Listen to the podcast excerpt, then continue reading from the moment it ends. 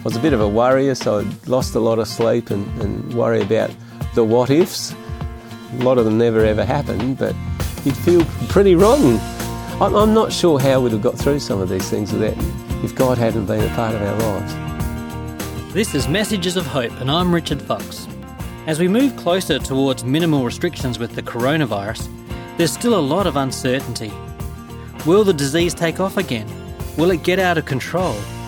How will the rollback of government support affect me? What will end up happening when things like JobKeeper and JobSeeker end? How much of life will really get back to normal? It can leave you wondering how do I get through this? And where should I place my trust?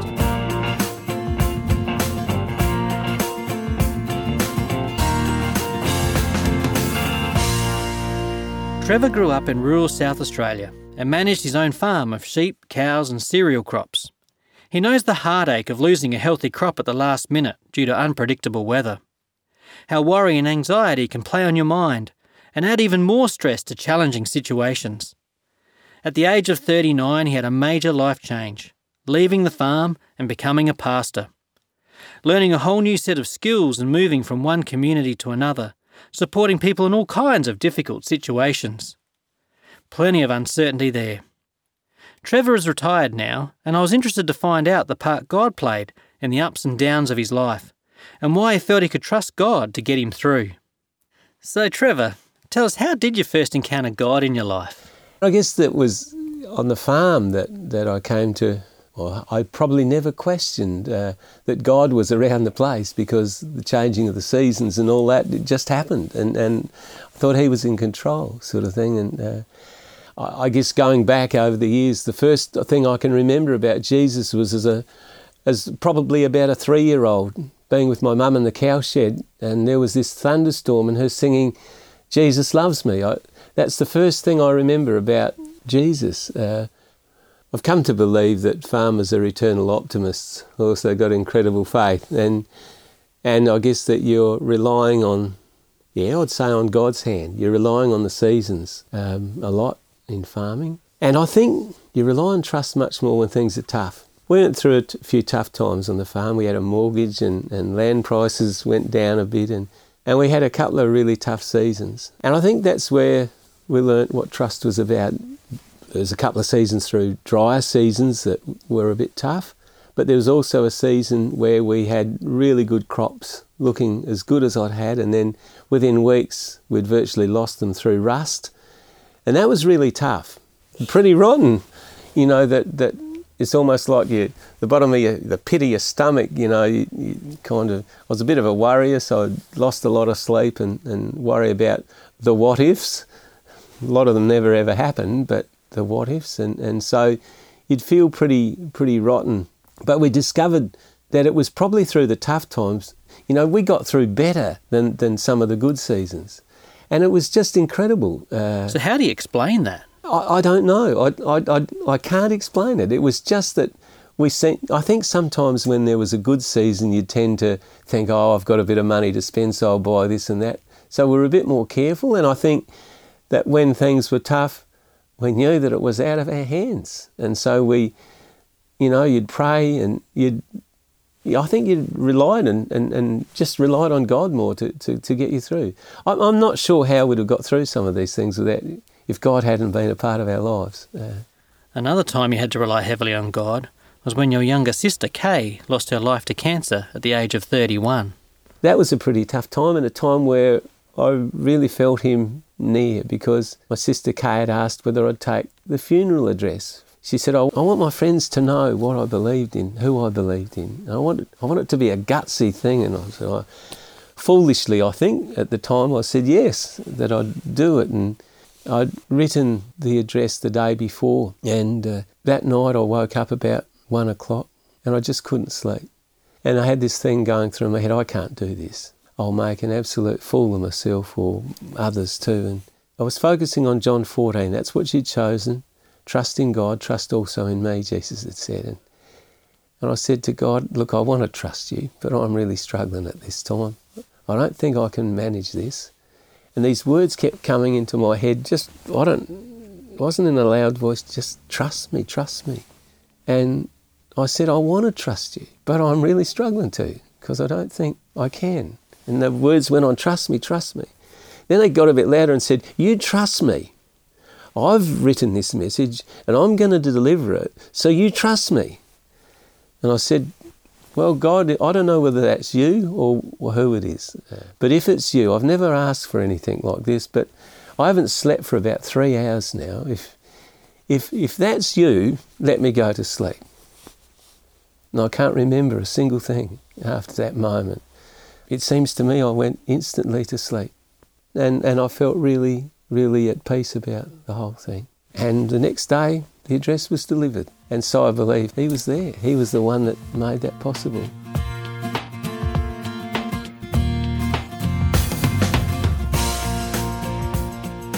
You're listening to Messages of Hope, and today I'm talking with Trevor Keller about trusting God. So, Trevor, it seems that talking with God has been an important part of learning to trust Him. Can you describe for us what's actually happening in those conversations that are commonly described as praying? There are a lot of mysteries about prayer. There's a lot of unanswered questions about prayer. But I think, no, I don't just think, I know prayer is a very important part of our our relationship with God, with Jesus. And I don't know, I mean, there's unanswered prayer, and, and um, I think God always answers. It's yes, no, wait a while. And it seems to me that wait a while seems to be the, the most common thing. But, you know, he's, he's, he's invited to, to ask and seek and knock. And even though there's mysteries, I believe that we should take him at his word and keep asking him and sharing with him. You know, I know as a kid, I never had any problems going and asking my dad for things when I was a teenager, I used to go and ask him whether I could use the car, and he'd say yes or no. And I never really worried about whether it was right to ask him or whether it's not. So I think I think we can take everything to God in prayer. But I think it's as much for our benefit as it is for God. He wants us to grow in that relationship, and prayer is part of that relationship. And sometimes I think we think it's about asking, but I've discovered in the latter years, or even during this last year, that it's not about so much about our asking, but the company we keep. It's about keeping company with Him, spending time with Him, and perhaps not even talking to Him, but listening to Him uh, that, that's important. And I think it's through those times that we mightn't necessarily get the answer that we might like, but we get an answer that brings us some peace or, or whatever, you know. You mentioned listening to, for God's voice in prayer. That can seem a bit vague for many people. What, what does it mean for you in practical, concrete terms?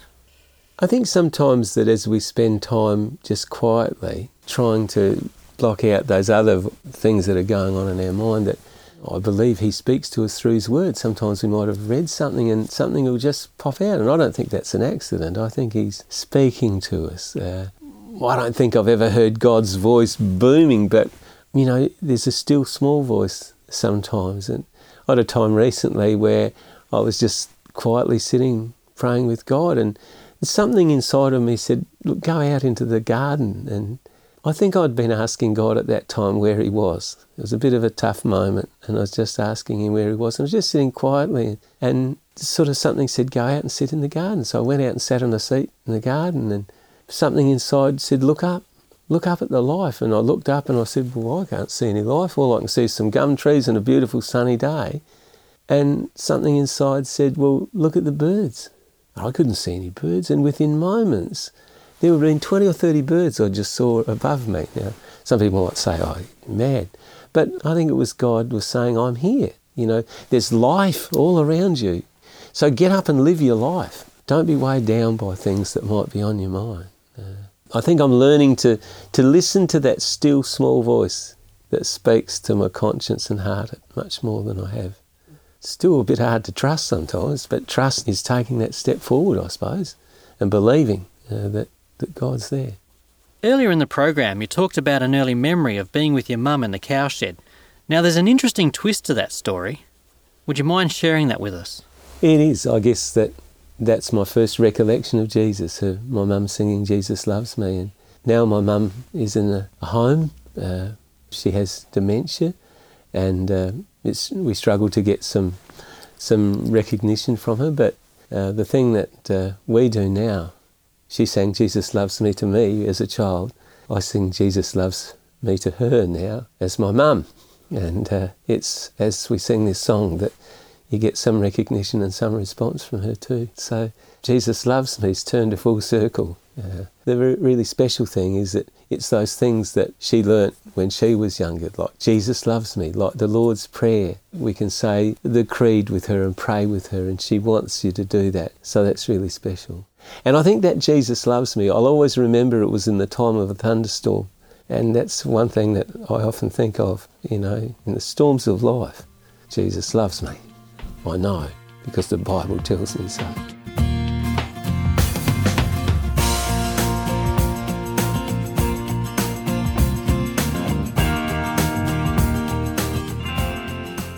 You've been listening to Messages of Hope. For free PDFs, videos, and podcasts about finding encouragement when the future looks uncertain, go to messagesofhope.org.au. That's messagesofhope.org.au. Or for a free booklet, call us on 1800 353 350. That's 1800 353 350.